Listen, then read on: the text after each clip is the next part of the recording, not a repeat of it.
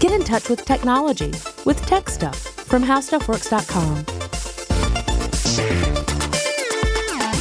Hey there, and welcome to Tech Stuff. I'm your host, Jonathan Strickland. I'm an executive producer with How Stuff Works, and I love all things tech. And we are now entering part three of our series about Netflix. The next episode will kind of combine all the stuff that's been going on in 10 years uh, with, uh, you know, that kind of thing. Uh, that'll be next episode. That'll be sort of where we are today.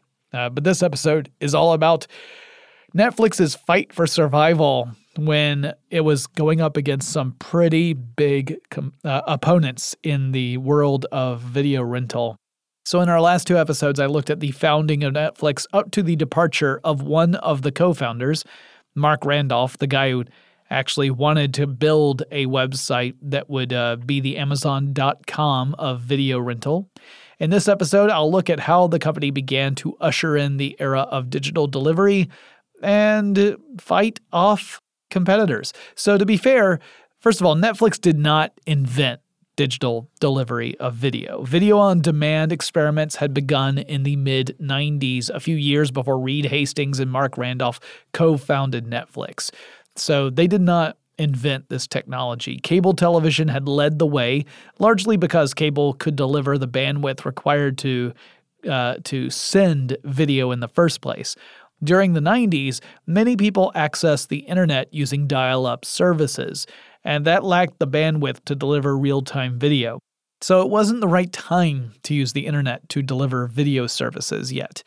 Uh, it really wasn't until broadband internet slowly began to become a real thing in the early 2000s here in the United States that it was seen as a viable delivery mechanism for video content at all. But more about that in a little bit.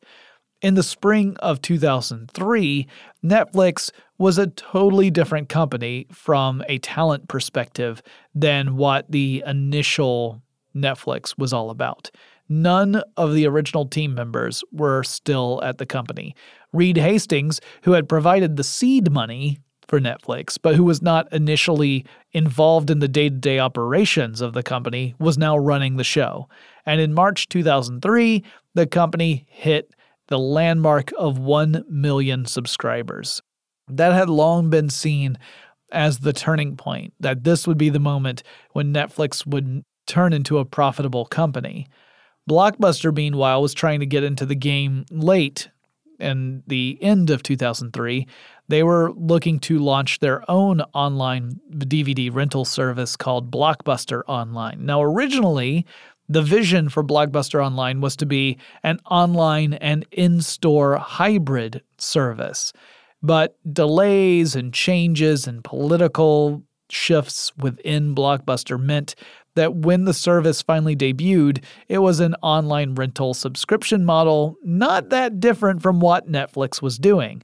But the nature of Blockbuster's business, with franchise owners opposing the very idea of online options, they were afraid that the online stores would cannibalize their own store's traffic. They argued to the CEO, John Antioco, that this is a terrible, terrible choice. Don't do this you're going to ruin our businesses. And so Antioco, in a way, kind of capitulated a bit. He denied the online team any chance to leverage Blockbuster's established assets and relationships. So Blockbuster had relationships with movie studios. They were able to get really good deals on uh, VHS titles for rental through these movie studios. None of that was available to the online team. They were not allowed to leverage any of the customer data that Blockbuster had gathered over the years of being in business, and it really put this initiative at a disadvantage. And if you listen to my episodes about Blockbuster, you know that this eventually doesn't work out so well for the company. But they were, despite these disadvantages, the team behind Blockbuster Online was still able to create a credible threat to Netflix. As for Netflix, it was going through a serious growth phase. By 2004, the company's share price had risen dramatically, uh, quadrupling at one point, and going beyond that to, to quite high from its original opening amount. Uh, about 3,000 new customers were signing up every day. Revenue growth was more than 100% year over year, and Hastings announced to investors that the company planned to introduce a movie download service at some point in 2005, which would then mean the company was dipping its toe into digital delivery. Though, in this case, we're talking about digital delivery in that you would purchase a movie and download it to a device. Uh, not digital delivery in the sense of streaming movies. That still was in the future.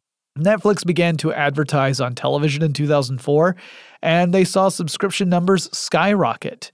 That sounds great, except there was one tiny problem, which was that to entice customers, new subscriptions would include a free trial for a month. So for the first month, a, customer would have free rentals.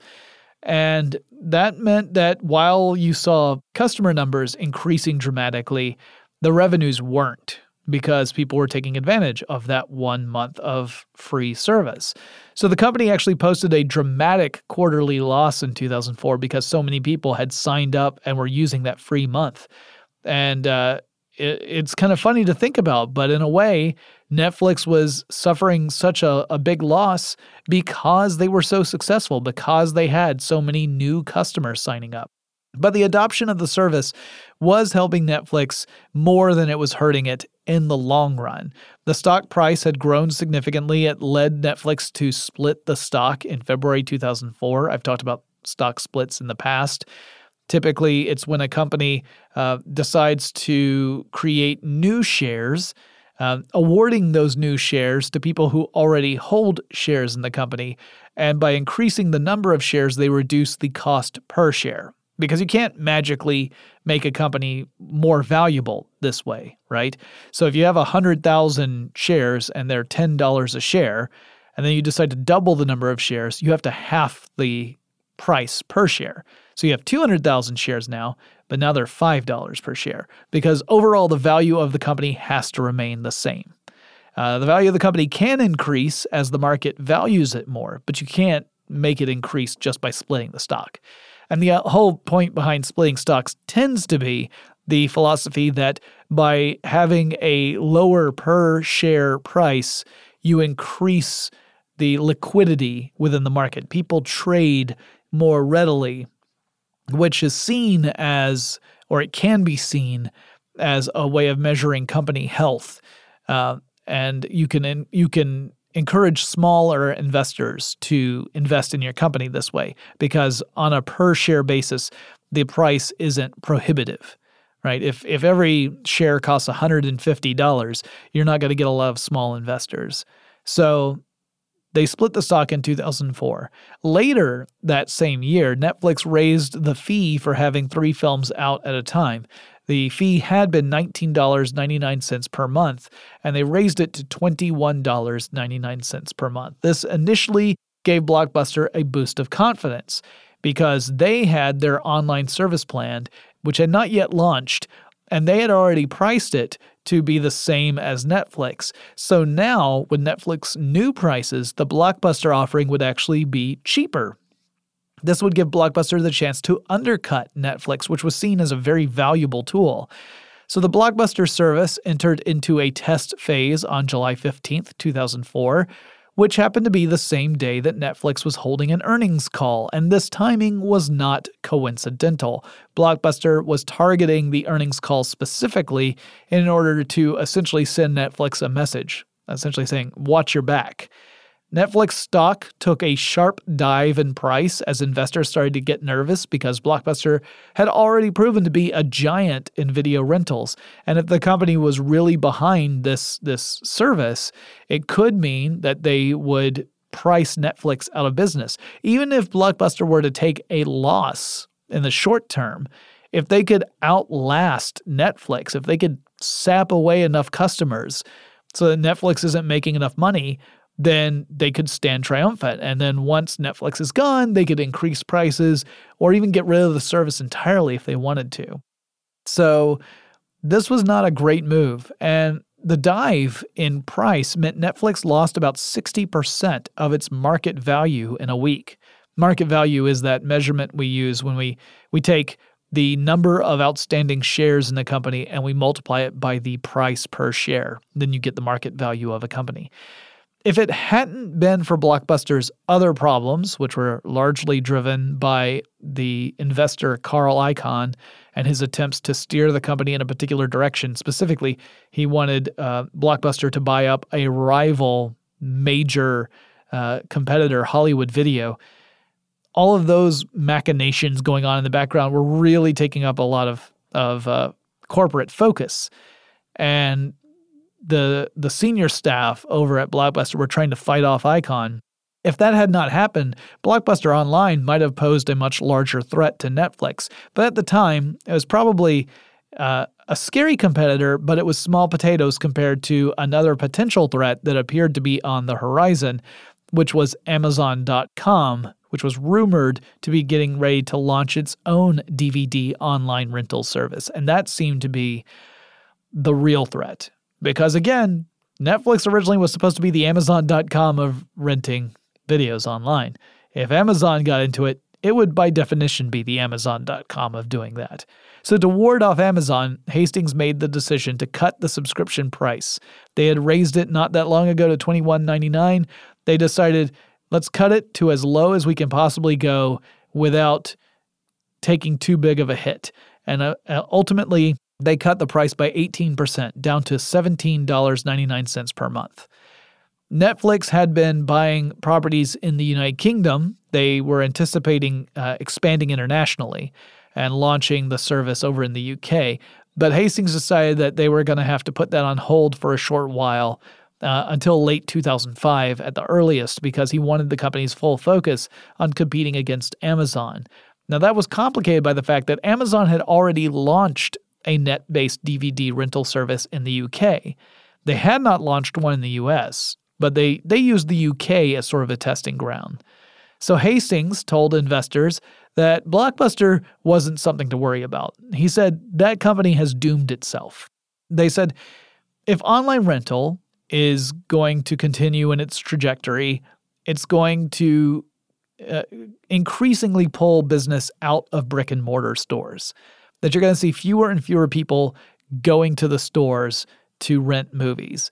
And that if Blockbuster is putting effort behind this, then they're going to cannibalize their own business. They're going to take customers away from those brick and mortar stores. And so they're not ultimately going to come out ahead. They're going to shift customers from one model to another. But ultimately, since the company itself was built upon the foundation of video rental stores, they would be marking themselves for their own destruction. And they said that Netflix would actually be in a really good position to to weather all of that, that it would be strong on the other side, whereas Blockbuster would end up taking the ground out from underneath itself. But waiting for this to happen was really hard.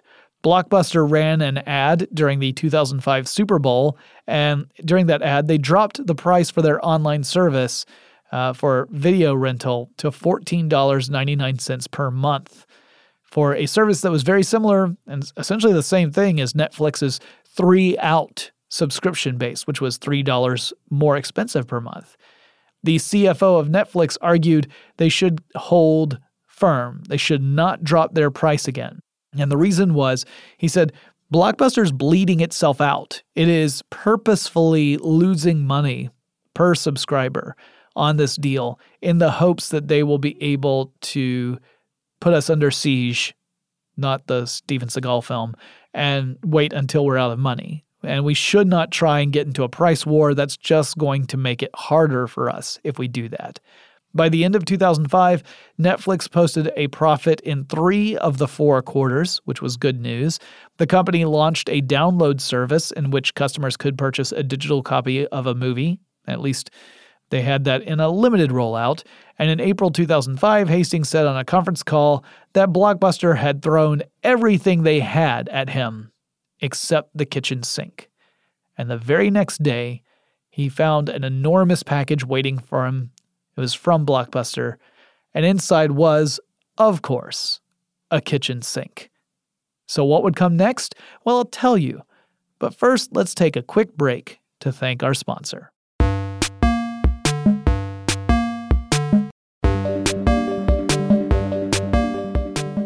Now, not all of Netflix's woes were coming from outside the company. They weren't all external threats. One policy that landed Netflix into some trouble had to do with its algorithms that decided who would get the next available copy of a particular DVD. Now, in a previous episode, you heard how the algorithm was supposed to work, which is that you would create a queue and you would put the movies in order in your queue in the order you wanted to get them. And at least the idea was you would get the next available version of the, that title as soon as possible. That the, the higher ranked the movies were, the more likely you were going to get one of those titles, assuming there was any availability. And uh, obviously, new releases would be the hardest to get initially because everybody wants to see them. Now, you would think this would all be by the order in which users had placed a title into their queues adjusted by the ranking within the queues themselves. So, in other words, let's say that you and I both want to see Big Trouble in Little China because, as we know, it's one of the greatest movies ever made. I put it in my queue, but in my queue, I put it in the 15th spot. Uh, because I've seen the movie before, I love it, but there are other movies I want to see more at the at the time. So it's number 15 in my queue. The following day, you add Big Trouble in Little China to your queue, but you put it at the number one spot. You're like, I really want to see this movie. Well, based upon what we understood the algorithm to do at the time, we would have thought the algorithm would essentially say, well, Jonathan added it first, but he's also marked it at a lower priority by its place on the queue. So I'm going to send it to the other person this other person who has impeccable taste in movies. They're going to get the movie first because they ranked it higher. That's how we all understood the algorithm to work, but that's not how it actually worked. And Netflix admitted as much. They were forced to in the face of a class action lawsuit. The company d- revealed that it would give preferential treatment to people who had rented fewer DVDs when there was a high demand for certain titles. So, why would people who aren't renting as many DVDs get their choice earlier than people who are loyal customers? Well, the corporate logic was that the people who were renting just a few DVDs were the most likely to leave the service. They were the least anchored to it. And Netflix would call those customers birds. And to prevent the birds from flying off, they would make sure the birds got what they wanted as quickly as possible. But on the flip side, that meant the loyal customers, the ones who would rent frequently and who were more likely to stick with Netflix, they got passed over more frequently. It didn't matter if they had assigned the title to a higher spot on their queue, or if they had added the title months before the birds had done so, and that seemed inherently unfair. Netflix would settle that lawsuit, and a lot of claimants ended up getting free rentals as compensation. So that was something, but it was a message that a lot of people marked down as saying Reed Hastings doesn't necessarily take customer uh, desires into account when he makes decisions. And that would be a feeling that would get reinforced multiple times over the next several years. Hastings incorporated a feature called Friends in the Netflix website experience. This would allow users to share their movie queue selections with each other if they chose to. It's kind of like a social platform. They could say, all right, well, my friend Susie is also using Netflix, so I'm going to share my queue with Susie, not not to share it across where Susie's going to get my movies, but that Susie can see which movies I am looking forward to watching. Netflix could not do that automatically because there are federal privacy laws in the United States that had previously established video stores were not allowed to publish what a customer had rented, their rental history. Uh, that would be a violation of privacy. However, Netflix could create the opportunity for users to opt in and choose to share that information. Netflix just couldn't do it uh, automatically on its own.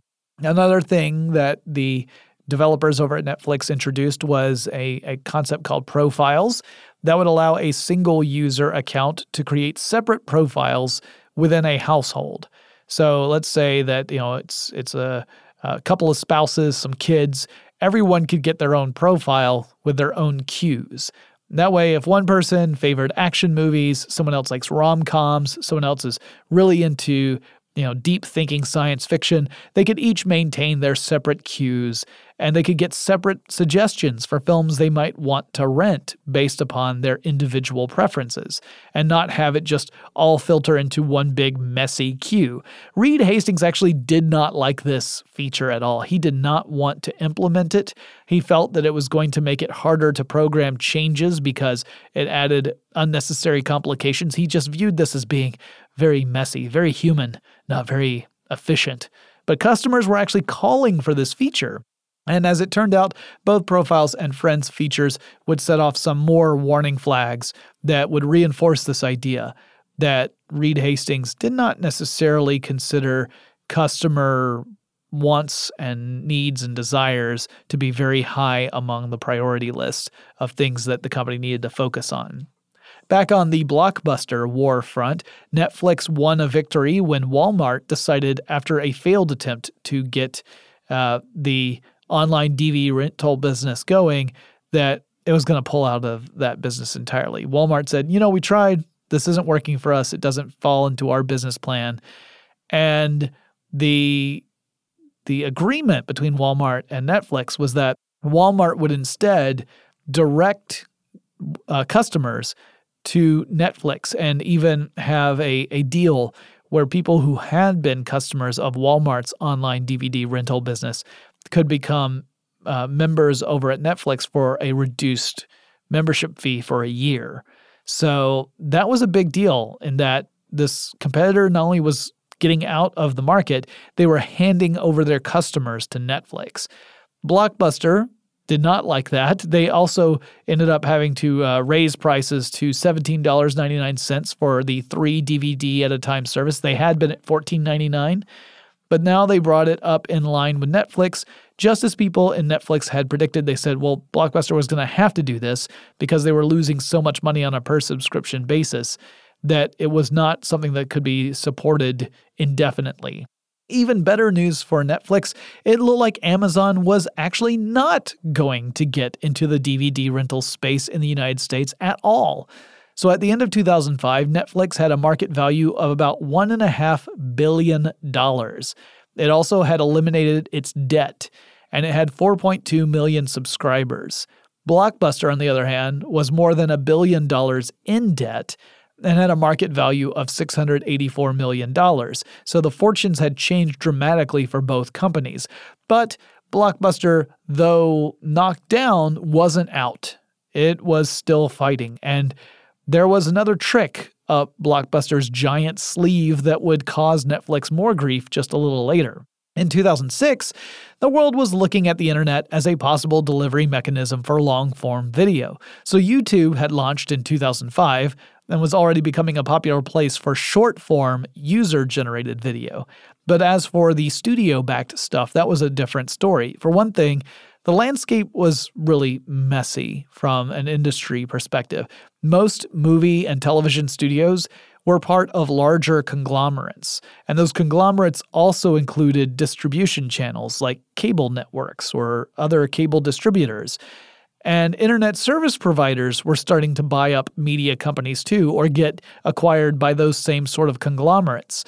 And this thing made things really messy. You had lines of distribution, content all getting muddled up with each other, and an independent company like Netflix was put kind of outside of all that.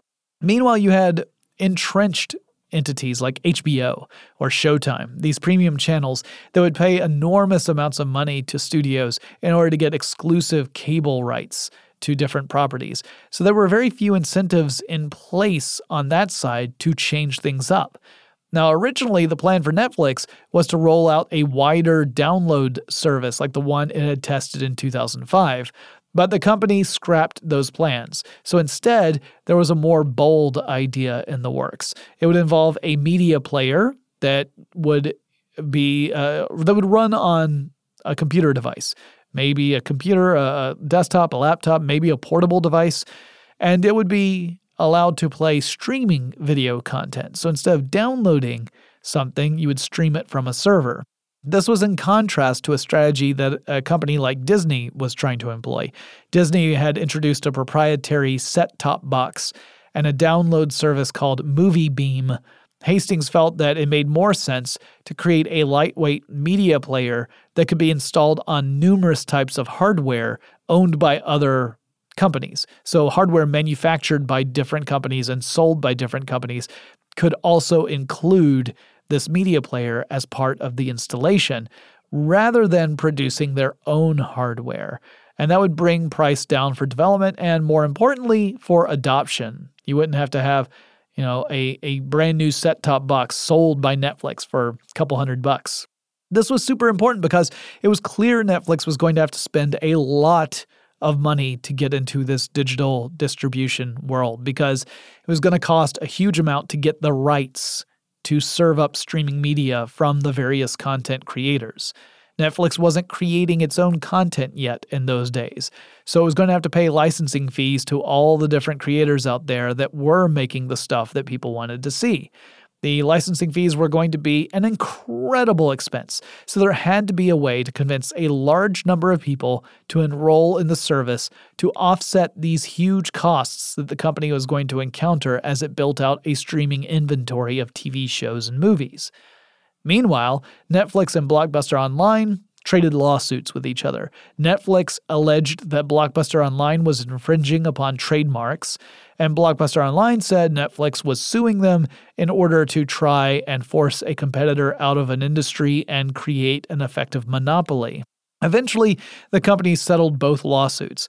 And one of the terms of the settlement, allegedly, because this has never been publicly acknowledged, but as far as I can tell, uh, one of the terms was that Reed Hastings would no longer be allowed to tell his story that Netflix was the creation that was inspired by a late fee from Blockbuster. And it was around this time that if Reed Hastings did tell that story, the identity of the video store in question would no longer be a Blockbuster, but rather a mom and pop video rental store in California that had long since gone out of business.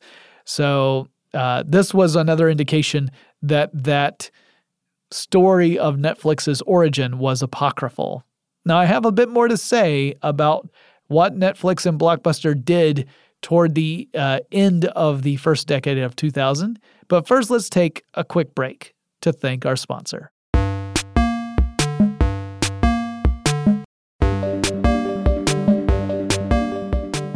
In 2007, on January 15th, Netflix announced it would launch a streaming video service online. And the initial library was limited to 1,000 titles. So whenever you get on Netflix and you say, there's nothing to watch, just imagine back when it was only a 1,000 titles total. So why would you launch a service with so few titles in the first place? The general consensus was that Netflix's hand was sort of forced because it was still trying to fight off Blockbuster, and Blockbuster had launched a service called Total Access that ended up being incredibly popular and was rapidly siphoning away customers who would have signed up to Netflix, and instead they were signing up with Blockbuster. Now, here's the funny thing Total Access was a hybrid DVD rental service. And it was what Blockbuster Online was intended to be years earlier. It was supposed to be this combination of online and brick and mortar stores. Uh, it was supposed to leverage the strengths of Blockbuster along with this new online delivery model and uh, uh, or at least online rental model i should say because the the delivery was still in dvd format so here's how it was going to work. In fact, here's how it did work.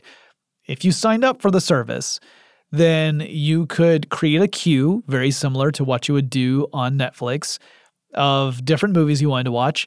And based upon the level that you had subscribed to, you would get a number of DVDs from that queue sent to you.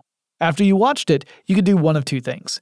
You could plop the the viewed DVD back into an envelope and mail it back to Blockbuster, whereupon once it was processed, they would send you the next one on your list, or you could actually take that DVD and return it to a Blockbuster store.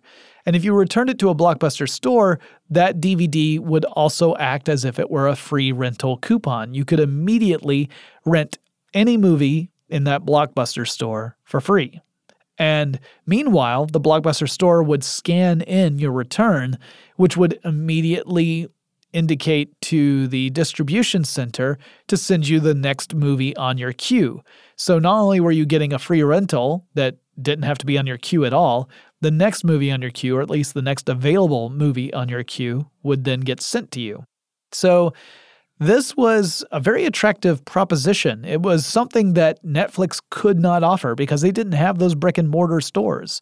And Blockbuster had that, you know, that was a, an established, entrenched model for Blockbuster. So this was an opportunity for Blockbuster to really put the hurt on Netflix. Their service attracted more than 2 million customers in just a, a few short months. Uh, and it really posed another big threat to Netflix. Now, the problem for Blockbuster was that the way they were pricing this model was unsustainable. They could not do it indefinitely.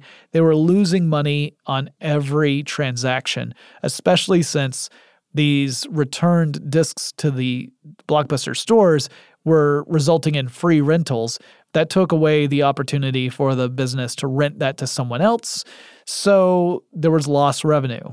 It was seen as valuable in the sense that Blockbuster was trying to catch up and overtake Netflix, but there was no way it could keep doing this forever.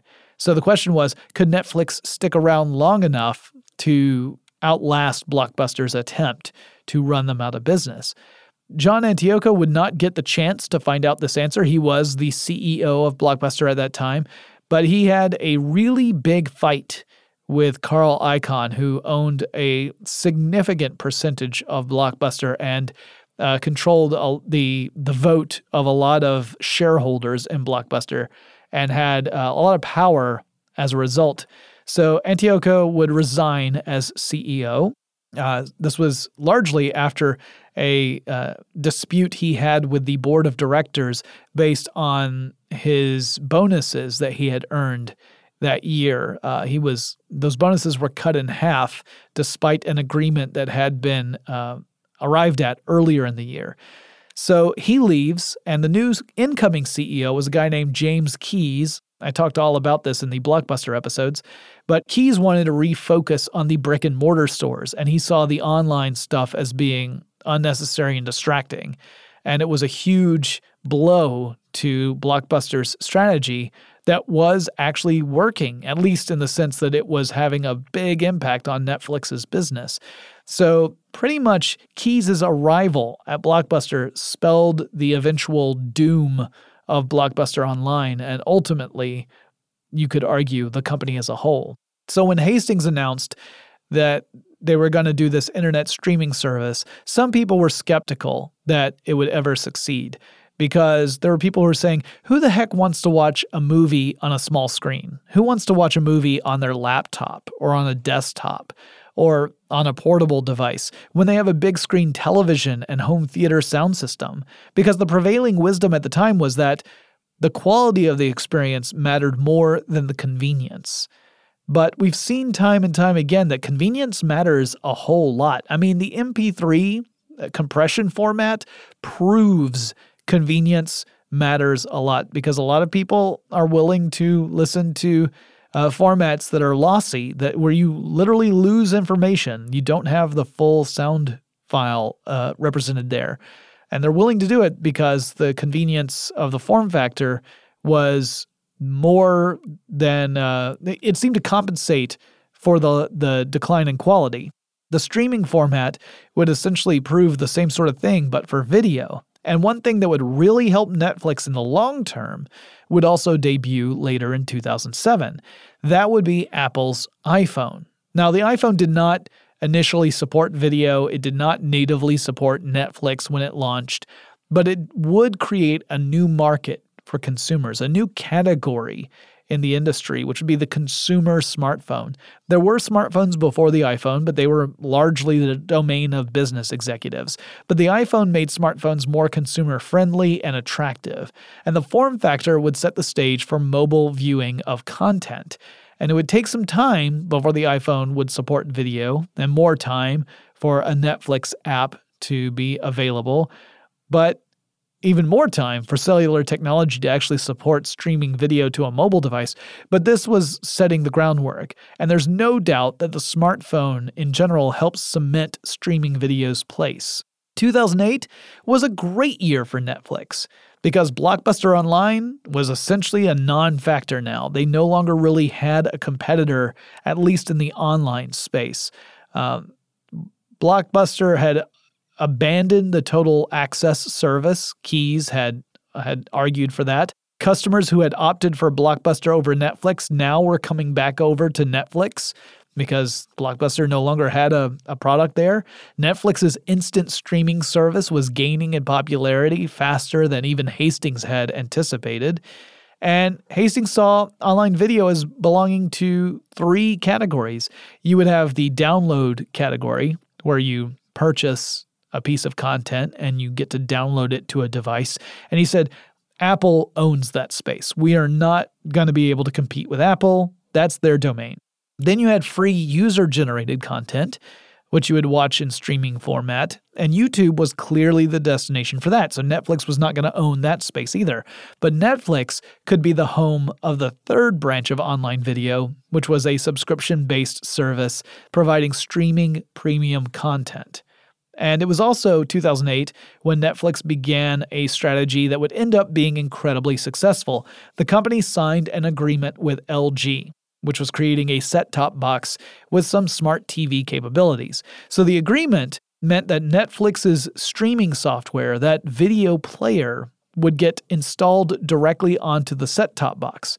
So it became a native application on this hardware device, and it would allow customers to watch their streaming content directly on their television sets without having to hook up a PC to the entertainment system, which was a barrier for a lot of people. For a lot of people, the idea of trying to hook up a computer to a television was intimidating. It didn't seem as intuitive as setting up a, a cable box or a VCR or a DVD player or some other set top box that was made specifically for that purpose.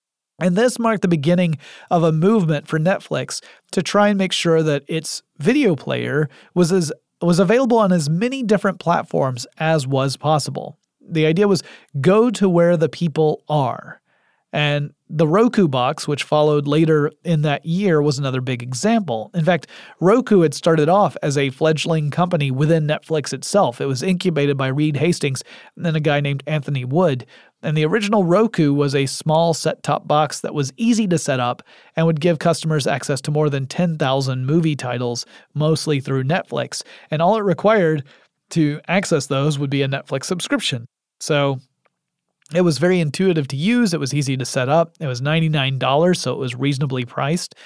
And it was a very popular uh, uh, electronic device in 2008, and so much so that they sold out frequently uh, and would have to you know restock and go through another manufacturing run several times in order to meet demand. That was followed by Netflix being included as a service you could access through Microsoft's Xbox 360 console. That was announced at E3 in 2008. So again, it was about get in front of people where the people are. Those deals open up more opportunities with hardware manufacturers from Blu ray players to smart TV companies to laptops to mobile devices. So from 2008 to 2011, Netflix would end up being incorporated directly into 200 different internet enabled devices. So it really was everywhere. In 2008, Hastings decided to get rid of that profiles feature that he had resisted a few years earlier and there was considerable backlash among Netflix users at that announcement. So, in a rare move, Netflix would actually reverse course and reinstate the feature about a week and a half after they took it out, at least for the time being. They would remove it again a couple years later. As 2008 came to a close, the United States was entering a recession. But that actually helped Netflix. So how could that be? Well, people were turning to Netflix as a source of affordable entertainment compared to going out to the movies or going to an expensive restaurant. You could stay in and you could watch Netflix, you could order a pizza. The fact that you could get Netflix on so many different devices with the streaming service, coupled with the fact that you could still rent DVDs through their uh, online service get sent through the mail, all of that was still around too. It meant that Netflix was in a pretty strong position despite the recession. So the battle with Blockbuster was pretty much over by mid 2008. Uh, there were already rum- rumors that Blockbuster was going to have to declare bankruptcy. That would not happen until 2010.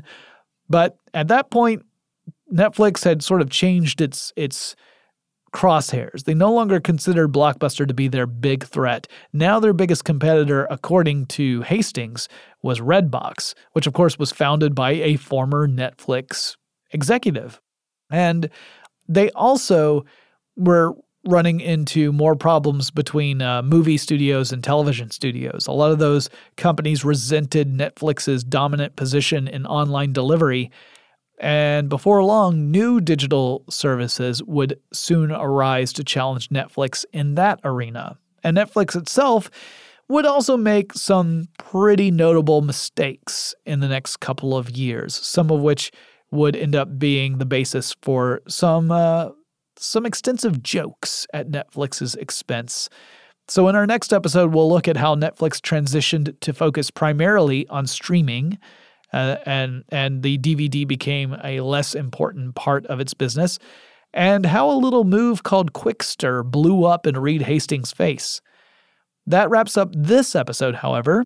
If any of you out there have suggestions for future episodes of Tech Stuff, maybe it's a company, maybe it's a technology, maybe it's a person in tech, maybe there's someone I should interview or have on as a guest, send me an email and let me know about it. The address for the show is techstuff at howstuffworks.com or drop me a line on Facebook or Twitter. The handle at both of those is techstuffhsw. Don't forget to check out our merchandise store over at teepublic.com slash techstuff. That's T-E-E public.com slash techstuff. You can get your uh, Tech Stuff t-shirt. You can get your I Heart Tech t-shirt or tote bag or coffee mug, whatever it may be. Uh, you can get the Prove You're Not a Robot CAPTCHA t shirt. All of those are available at our store and more. We're adding new designs all the time, so go check that out. And also, don't forget to follow us on Instagram. And I'll talk to you again really soon.